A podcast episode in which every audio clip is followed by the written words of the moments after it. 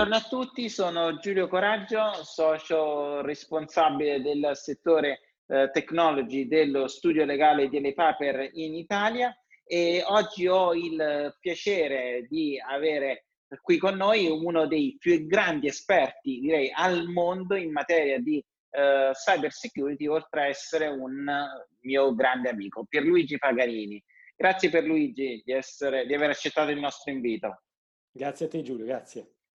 Allora Pierluigi, ovviamente eh, con te parleremo di eh, cyber security, eh, tu hai uno dei blog eh, più seguiti a livello mondiale eh, in materia di novità sul uh, scenario del cyber security. Eh, io ti chiederei come prima domanda di farci un, raccontarci in poche parole una situazione del mercato italiano a livello mondiale rispetto al cyber risk, se è cambiato con l'emergenza Covid e eh, quindi ci fai uno snapshot della situazione dal tuo punto di vista. Allora, assolutamente sì. Eh, partiamo da un assunto. Già prima dell'emergenza Covid eh, osservavamo un, un, incremento sostanziale di quelle che sono le minacce cibernetiche e dall'altro lato osservavamo anche un aumento di complessità di queste minacce, quindi la situazione era senz'altro preoccupante. A questo poi aggiungiamo una sempre maggiore propensione della, dei cittadini, degli internauti alla, all'utilizzo del, del, diciamo, del mezzo tecnologico, quindi di internet, delle applicazioni e di tutta una serie di tecnologie dal cloud al mobile, eh, che di fatto ne aumentava quella che è la superficie di attacco. Quindi già la situazione è preoccupante pre-Covid. Poi ci siamo trovati a dover fronteggiare la pandemia e oggettivamente la tecnologia ci è venuta incontro, no? soprattutto in luogo uh, di quello che è il distanziamento sociale tanto, tanto desiderato, tanto necessario appunto per evitare la diffusione del virus. Questo distanziamento sociale è stato compensato con un maggiore utilizzo sistema, diciamo, dei sistemi informatici e, e questo ovviamente ha peggiorato la situazione dal punto di vista informatico in quanto ha aumentato di fatto quella che è la nostra superficie di attacco. Per quale motivo? Perché sempre più spesso utilizziamo eh, sistemi per connetterci magari al computer che è presente in nostro ufficio, eh, lavoriamo in smart working molto di noi, è aumentato l'utilizzo di dispositivi mobile per la comunicazione, quindi tutto questo concorre ad aumentata esposizione al rischio cyber. E eh, secondo dal tuo punto di vista, eh, le aziende non erano pronte a questo cambiamento. Ovviamente il lockdown eh, non se l'aspettava nessuno, eh, però tante aziende avevano adottato soluzioni di smart working. Eh, dal mio punto di vista, eh, da quello che abbiamo potuto vedere nel confrontarci con i clienti, eh, a volte il problema è stato che il lockdown e l'esigenza di connettersi, la, poss- la mancanza della possibilità di avere un supporto in ufficio ha portato che a volte il, uh, gli utenti, quindi i dipendenti, forzassero il sistema creando una falla maggiormente attaccabile da parte dell'hacker e allo stesso tempo eh, le aziende avevano adottato delle policy di cyber security che però erano fatte di principi generali che poi eh, era difficile applicare in concreto. Ho detto allora, qualcosa di giusto? No, hai detto tutto, condivido in tutto quello che tu stai dicendo. Di fatto però lasciami dire che molte delle aziende, eh, non parliamo quelle che operano già nel, nel settore IT, che in qualche modo erano già avvezze all'utilizzo dello smart working in taluni casi e non sempre, però la maggior parte delle aziende aveva trascurato la possibilità di consentire al proprio personale di lavorare in remoto e di fatto l'emergenza poi in quanto tale uh, ha reso necessario la, la, diciamo, il dover adattare tutta una serie di policy, ma soprattutto di formare il, il, personale. Secondo me quello che è mancato realmente nelle aziende non era la disponibilità tecnica, non era la capacità eh, tecnologica, ma la, la stretta mh, correlazione con l'assenza di uh, awareness nei, nei, propri dipendenti. Molti dipendenti utilizzavano lo strumento informatico anche per connettersi in maniera sporadica da remoto, ma ignoravano completamente quelli erano i rischi in taluni casi. E mentre una volta immersi in un contesto che era quello lavorativo, col confronto anche con i colleghi, erano più propensi a seguire un, un, comportamento idoneo all'accesso da remoto ai sistemi, eh, questo viene a mancare nel momento in cui una persona si trova lontano dal proprio contesto lavorativo, in mancanza di colloquio diretto con tutta una serie di, di, di controparti che sono i colleghi, ma anche come partner tecnologici piuttosto che partner commerciali e questo ha fatto sì che tutta una serie di uh, bad, diciamo, bad, good practices non venissero rispettate. Quindi questo è venuto a mancare e di fatto è aumentata l'esposizione dell'intera infrastruttura, quindi dell'intera organizzazione al rischio cyber. Ah, assolutamente. Questo mi fa venire in mente che eh, dal mio punto di vista la maggior parte dei data breach, quegli accessi ai sistemi informatici che comportano la perdita dei dati personali, sono legati al, all'errore umano. Quindi eh, puoi investire quanto vuoi in materia di cybersicurezza per limitare il rischio di essere soggetto al, al possibile errore umano, ma queste misure non possono essere eccessive perché poi si porta, va avanti una forma di monitoraggio del dipendente ma se non c'è awareness, come dicevi tu, ehm, le misure tecniche non possono bastare. Giusto? Corretto, corretto, condivido in pieno e, e, di fatto potrebbe anche innescare una serie di comportamenti in risposta a queste policy stringenti che di fatto eh, rendono poi ancora una volta l'uomo l'anello più debole della catena di sicurezza.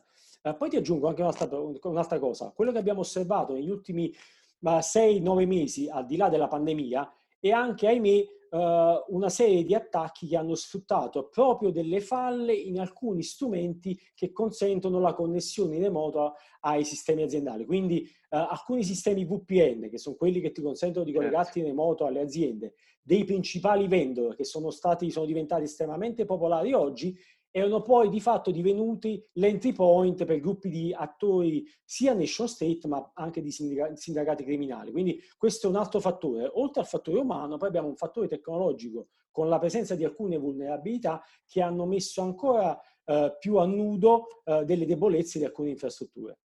Quindi il eh, training che a volte viene considerato come una sorta di eh, formalità da parte dell'azienda diventa eh, un passaggio obbligato l'adozione di presidi di controllo che sono tecnici ma devono essere anche organizzativi diventano un uh, passaggio obbligato e devo dire che uh, nei momenti di crisi i cybercriminali uh, non hanno, ne approfittano. tu hai notato nuove forme di attacco durante questo periodo, dicevi per esempio il, lo sfruttamento delle vulnerabilità delle VPN, ci sono altre forme di cyberattacco che si sono sviluppati negli ultimi sei mesi? Dal tuo punto di vista? Sì, se, se ci riferiamo al, al, periodo legato alla pandemia, abbiamo osservato sicuramente un aumento degli attacchi cospicui di tipo di phishing e speed phishing, quindi di attacchi in qualche modo che sfruttavano soprattutto l'interesse nel tema Covid. Quindi eh, sono aumentate quelle mail malevole che in qualche modo utilizzavano come oggetto, come esca, qualunque tematica legata al Covid. Addirittura abbiamo visto anche di applicazioni mobile che si, diciamo, si offrivano come applicazioni in grado di individuare delle persone infette attorno a noi. Questo è un aspetto. Sicuramente però uno dei fenomeni più preoccupanti a cui abbiamo assistito è l'aumento esponenziale degli attacchi di tipo ransomware. I ransomware, per capirci, sono quei codici malevoli che eh, cifrano i file eh, della vittima e poi ovviamente richiedono il pagamento di un riscatto. In particolare, aggiungo, quello che è esploso letteralmente negli ultimi mesi è una seconda forma di estorsione che si è aggiunta a quella del ransomware, ovvero il fatto che molti gruppi criminali, una volta infettato un'infrastruttura, una rete, prima di procedere alla cifratura dei dati, esfiltrano le informazioni. Quindi che cosa fanno? Dopo aver sfiltrato, aver rubato le informazioni, procedono a cifrare tutti i dati che sono presenti nella, nei sistemi presi di mira. Questo cosa consente loro? Consente, consente loro di ricattare due volte le vittime, perché anche laddove le vittime dovessero avere delle politiche di backup in essere funzionanti, quindi dice io non ho necessità di pagarti il riscatto, in quanto ho, ho, i backup allineati, funzionanti fino a stasera, mi hai attaccato, sì, mi hai compromesso tutto, domani mattina ripristino i backup, ma sono operativo immediatamente. No, eh, perché questi criminali ovviamente minacciavano queste imprese, minacciano queste imprese di divulgare anche i dati sensibili che sono stati sfiltrati. Quindi eh, c'è una doppia estorsione, la prima legata alla cifratura di informazioni e la seconda legata al fatto che si minaccia la vittima di poter divulgare tutte le informazioni rubate. Assolutamente, questo è un punto molto interessante perché non so se certamente lo sai che il nostro studio legale eh, due anni e mezzo fa ha eh, subito un attacco ransomware eh, di dimensioni molto eh, elevate, i nostri sistemi informatici si sono spenti immediatamente, abbiamo evitato la sottrazione di qualsiasi informazione e la diffusione del virus, però evidentemente non è stato un, uh, tempo, un periodo molto uh, edificante per noi lavorativamente, abbiamo dovuto switchare a un sistema di posta elettronica separato, è stato veramente complesso. Ma quello che dici tu sembra uh, un passaggio molto ulteriore negli attacchi ransomware, perché fino a ieri pensavamo che il ransomware criptasse soltanto i dati e non li sottraesse.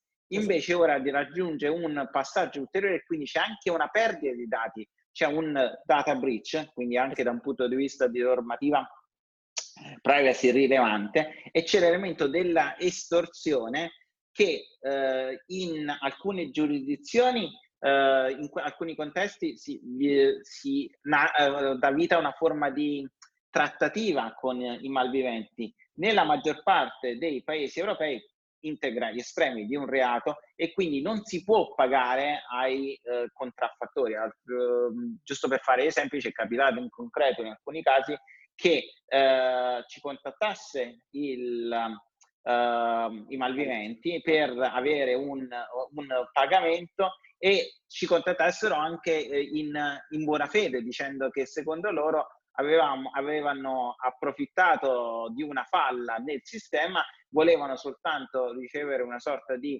riconoscimento dei loro meriti e non stavano in alcun modo danneggiando l'azienda. Ecco, l'estorsione evidentemente è un reato anche se la si fa eh, il, con, eh, non con l'intento di ottenere milioni di euro, è comunque una condotta eh, illecita e l'accesso ai sistemi informatici è anch'esso una eh, condotta illecita. Il fenomeno del phishing che dicevi tu, anche quello l'abbiamo riscontrato sempre più nelle ultime eh, settimane, evidentemente si, si fa leva sulla debolezza psicologica di persone che non lavorano nell'ambiente uh, di tutti i giorni. Ma secondo te ci sono dei settori a maggiore rischio? Questo periodo mi viene in mente il settore sanitario, con la perdita dei dati delle persone infette da Covid, oppure il, serv- settore dei servizi finanziari, perché non ho più il contatto face to face con la mia banca, o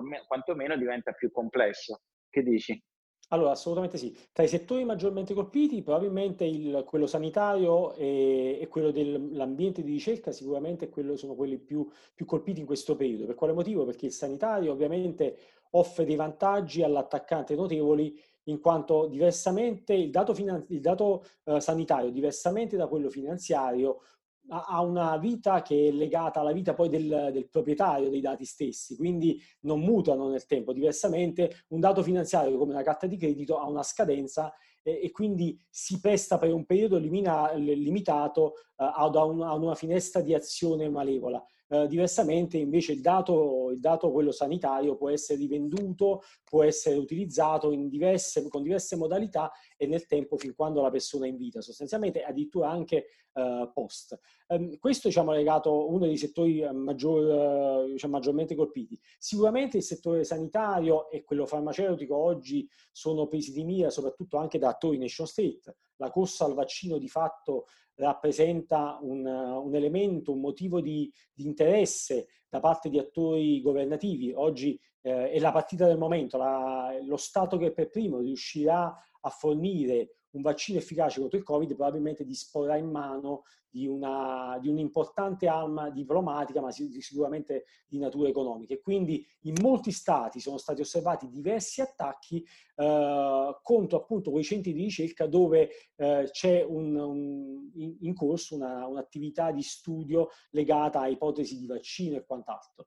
Uh, quindi sicuramente questi sono i settori che in questo periodo, però tu aggiungi poi un altro settore che è quello finanziario che ahimè è, è da sempre un, un, settore preso di mira e aggiungerei a quello finanziario anche quello energetico eh, per una serie di motivi, perché eh, in, diciamo, tipicamente a, alcune delle principali realtà in ambito energetico lavorano in aree geografiche come quella medio orientale che sono particolarmente a rischio cyber, in quanto ci sono diversi attori che si confrontano, eh, e anche perché ovviamente anche lì c'è una corsa all'analisi, alla ricerca di informazioni, alla proprietà intellettuale relativo a tutto quello che è il comparto energetico e la ricerca anche di fonti alternative che mai come oggi ovviamente sono importanti su scala globale. Assolutamente. Ma ehm, dai, eh, riesci a ricostruirmi un po' i passaggi di eh, un cybercriminale? Dicevi, eh, il cybercriminale sottrae i dati e poi li vende sul cosiddetto uh, dark web. Uh, il dark web, almeno da una uh, persona che non si occupa, uh, che analizza il fenomeno cyber dal punto di vista legale, è qualcosa di cui abbiamo sempre sentito parlare, ma che ho difficoltà a ricostruire. Ma mi dai un'idea di com'è questo mercato nero dei, dei dati o di qualsiasi cosa, immagina? Che, che, che, cosa fanno gli cybercriminali in questo mercato e come fanno a monetizzare questi dati?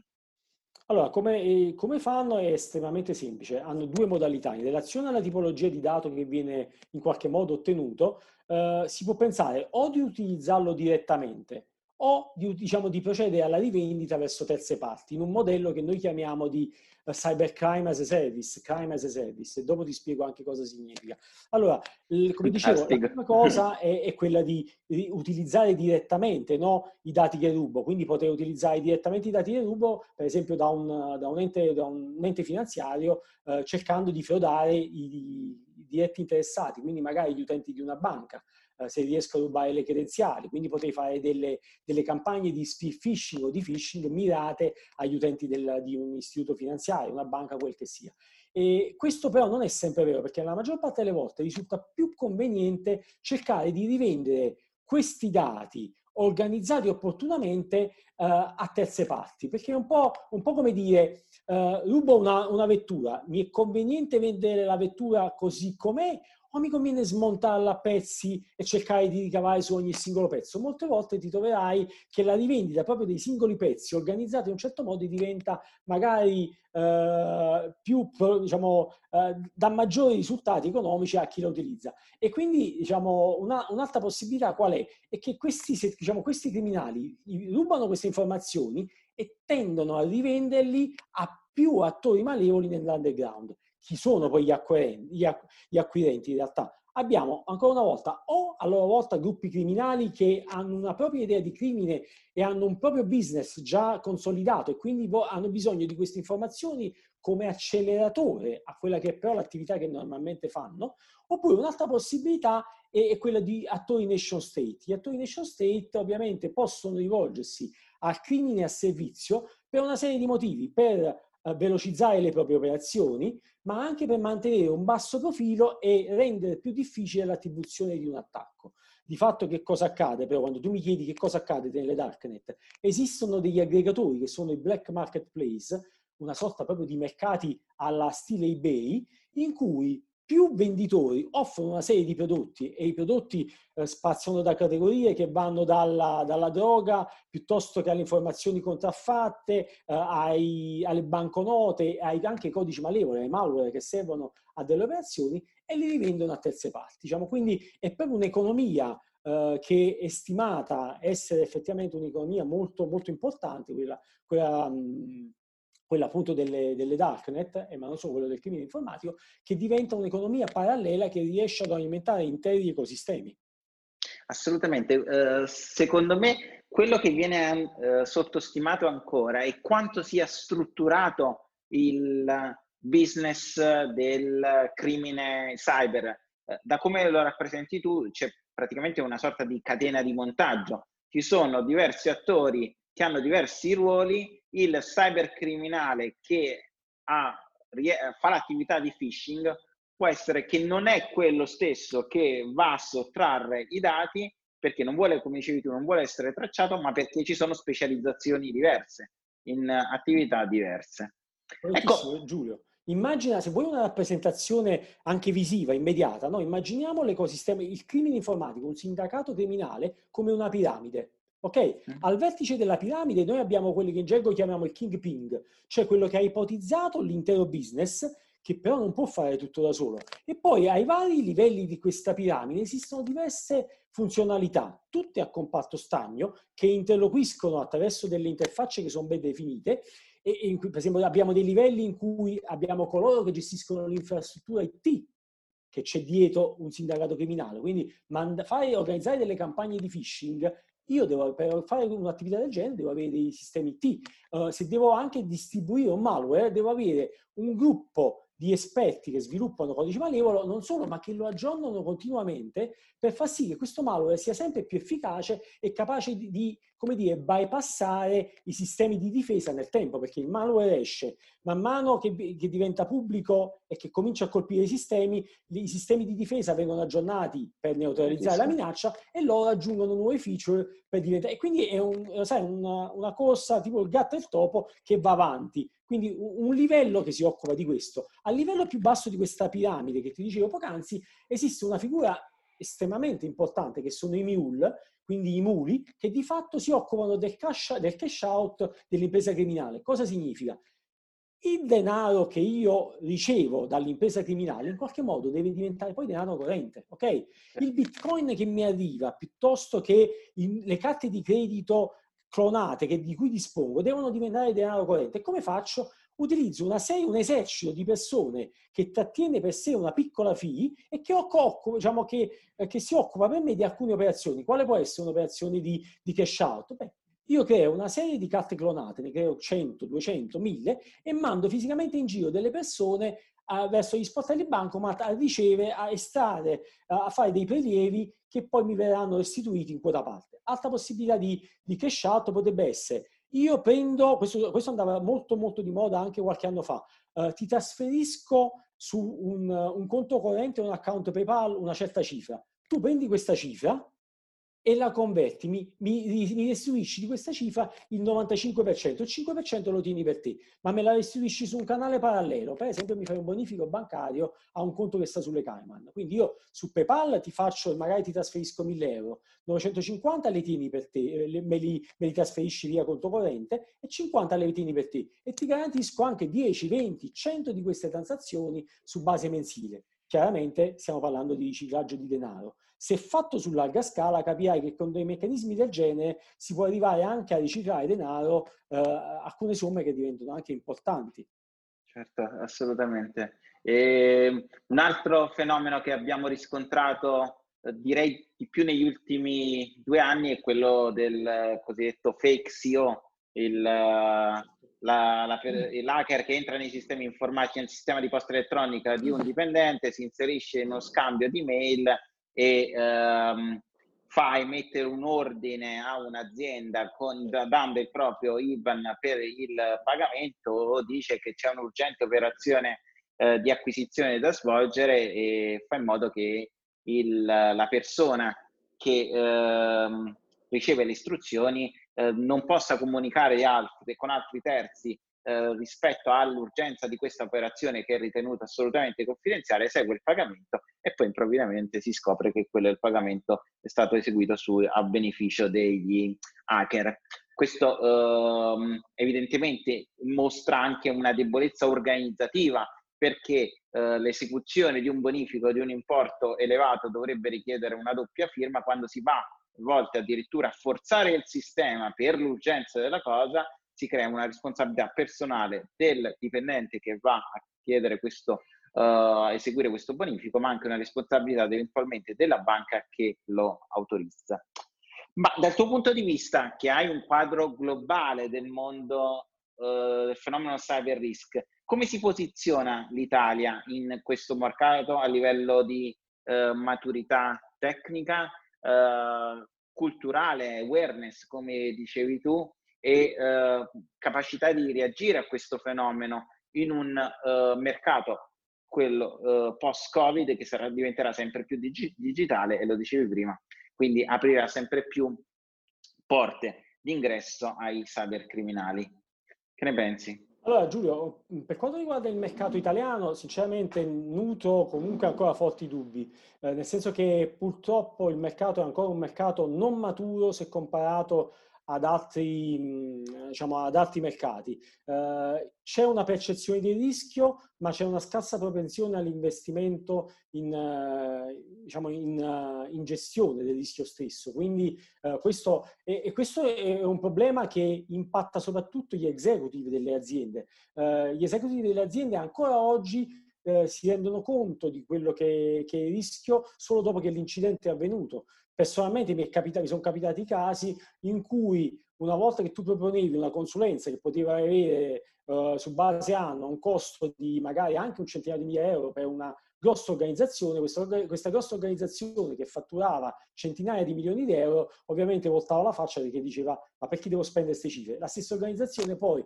una volta colpita da ransomware, si, diciamo, si vista chiedere una, un, un riscatto di qualche milione di euro, ovviamente si è reso dice ma com'è possibile che dal sabato alla domenica mattina c'è qualcuno che mi chiede un milione di euro e dopo che devo fare? Quindi questo, la fotografia del mercato italiano è un mercato purtroppo eh, ancora un po' in, ancora indietro rispetto ad altri mercati e, e, poi, diciamo, se poi guardiamo poi il mercato stesso della cyber in Italia, è un mercato estremamente frammentato, un mercato fatto di tantissime piccole realtà che in questo momento vive di una serie di tentativi di aggregazione che vedremo da adesso ai prossimi mesi eh, da parte di attori, di attori diciamo, maggiori. Però ovviamente è ancora un mercato in cui eh, direi la partita è tutta da giocare, è un mercato in, in forte evoluzione e sicuramente eh, l'incremento dell'interesse anche da parte dei media in quello che è la componente cyber, il rischio cyber, sta diciamo, in qualche modo lentamente, lentamente cambiando la percezione anche, anche diciamo, in chi gestisce le nostre imprese sostanzialmente. Assolutamente, mi faceva venire in mente che eh, la posizione degli amministratori, dell'amministratore legato in azienda che n- non vuole fare investimenti in materia di cyber oppure a conoscenza per esempio di debolezze dei propri sistemi informatici e vuole posticipare un investimento che poi eh, il caso vuole che succede evidentemente sempre così che eh, quella debolezza è, è, viene sfruttata dai cybercriminali ecco questo fenomeno potrebbe dar vita anche a una responsabilità personale da parte dell'amministratore e eh, una colpa grave che potrebbe anche eh, impedire alla stessa società di poter rivalersi nei confronti della compagnia assicurativa perché la falla era conosciuta, la debolezza era eh, conosciuta e quindi nella maggior parte delle polizze assicurative cyber, ma anche delle polizze eh, generali, eh, i fenomeni colpa grave non sono coperti dalla polizza assicurativa. Eh, sul mercato delle eh, polizze assicurative cyber abbiamo visto una certa movimento in eh, Italia dopo che precedentemente era un mercato principalmente americano, però come dicevi tu c'è poca consapevolezza. Uh, ultima domanda, come vedi il futuro del fenomeno cyber? Secondo te con, nel mondo post-Covid uh, cambierà qualcosa? È una sorta di, uh, di lezione, cioè le aziende stanno cambiando il loro approccio all'ufficio, si, prende atto che le persone uh, lavoreranno sempre più da remoto e quindi evidentemente c'è un investimento, almeno dal mio punto di vista, a, verso la digital transformation. Come dicevi tu, la digital transformation crea evidentemente più porte di ingresso. Ora, questo, questa corsa all'innovazione sta andando di pari passo con una consapevolezza nella crescita del rischio cyber eh, che cosa ci dobbiamo aspettare? Non lo so. Facciamo una premessa di medio termine nei prossimi 12 mesi, secondo allora, te? Ci, cosa aspettassi? Sicuramente una corsa, uh, la, il livello di penetrazione tecnologica della nostra società aumenterà. Questo è indubbio, legato sicuramente a fenomeni come quello che descrivevi, quindi nel post pandemia, ma anche con pandemia in corso, all'utilizzo di sistemi ecco, per interconnettersi, per fare riunioni, per lavorare e quant'altro. E quindi questo è un aspetto, ma dall'altro lato abbiamo sicuramente un, aumento importante di dispositivi, per esempio dell'internet delle cose, no? che ci troviamo in ogni dove, parliamo di miliardi di dispositivi, eh, molti di noi utilizzano eh, smartwatch, smart TV, Uh, e non ci si preoccupa neanche di, di quali sono le informazioni che, dive, che, escono dal nostro dispositivo. Quindi diventiamo noi stessi nodi di una rete globale eh, e purtroppo siamo nodi inconsapevoli perché non, teniamo, non, abbiamo, eh, non, riusciamo a comprendere in pieno quali sono le informazioni che, che scambiamo con questa rete globale però la sicurezza della rete globale diventerà sempre più dipendente da questi nodi piccolini inconsapevoli. Quindi quando tu mi chiedi che cosa succederà al rischio, il rischio aumenterà in maniera esponenziale e sarà necessario uh, una presa di, conos- di coscienza forte da parte, io direi, da prima dei governi e successivamente delle imprese affinché si, si, obblighi le imprese a gestire il rischio cyber. Per quanto mi riguarda, oggi la valutazione di un'impresa non può essere fatta prescindendo da quelli che sono gli aspetti con i quali questa impresa protegge il suo patrimonio, uno dei principali, il principale patrimonio oggi dell'azienda è il dato, no? qualunque esso sia, qualunque sia il settore, sia esso anche uh, un'azienda come la Coca-Cola che vede nella formula che protegge gelosamente, custodisce gelosamente da anni, quello è il principale asset, no? tutto è replicabile, tutto però una, una fuoriuscita di informazioni, il furto di una proprietà intellettuale potrebbe oggi azzerare d'amblè gli sforzi di un decennio di ricerca da parte di una multinazionale. Quindi voglio dire, oggi eh, più che mai abbiamo un aumentato rischio cyber e una percezione che però non riesce eh, a crescere allo stesso modo. Quindi eh, cosa, mi, cosa accadrà nei prossimi 12 mesi? Prevedo che accadrà, prevedo di, di assistere a un incremento sostanziale del numero di attacchi, che sostanzialmente sono quelli che ci siamo detti anche poc'anzi, e, e che ci sarà una corsa al, di fatto alla messa in sicurezza, però troppo spesso post-incidente. Grazie mille Pierluigi, mi fai venire in mente che eh, negli ultimi mesi per la prima volta la due diligence cyber è diventata una uh, componente fondamentale nelle acquisizioni perché giustamente dicevi tu, uh, se si viene a scoprire successivamente a un'acquisizione che uh, gli asset principali dell'azienda sono stati sottratti eh, che ci sono dei contenziosi per quale conseguenza di un attacco cyber che eh, potrebbe far eh, comportare notevoli danni all'azienda. Sono uh, sulla stampa, sono state la stampa degli ultimi anni attacchi cyber a fornitori di sistemi di posta elettronica scoperti post acquisizione che hanno avuto un impatto notevolissimo nel range di miliardi di dollari eh, sul valore dell'acquisizione stessa e hanno comportato che addirittura in certi casi il, il marchio è del tutto scomparso. È stata una chiacchierata veramente interessante, ti ringrazio moltissimo Pierluigi e eh, faremo questa chiacchierata ancora fra 12 mesi per vedere se le nostre previsioni, le tue previsioni erano corrette. Grazie ancora per il tuo tempo. Grazie a te.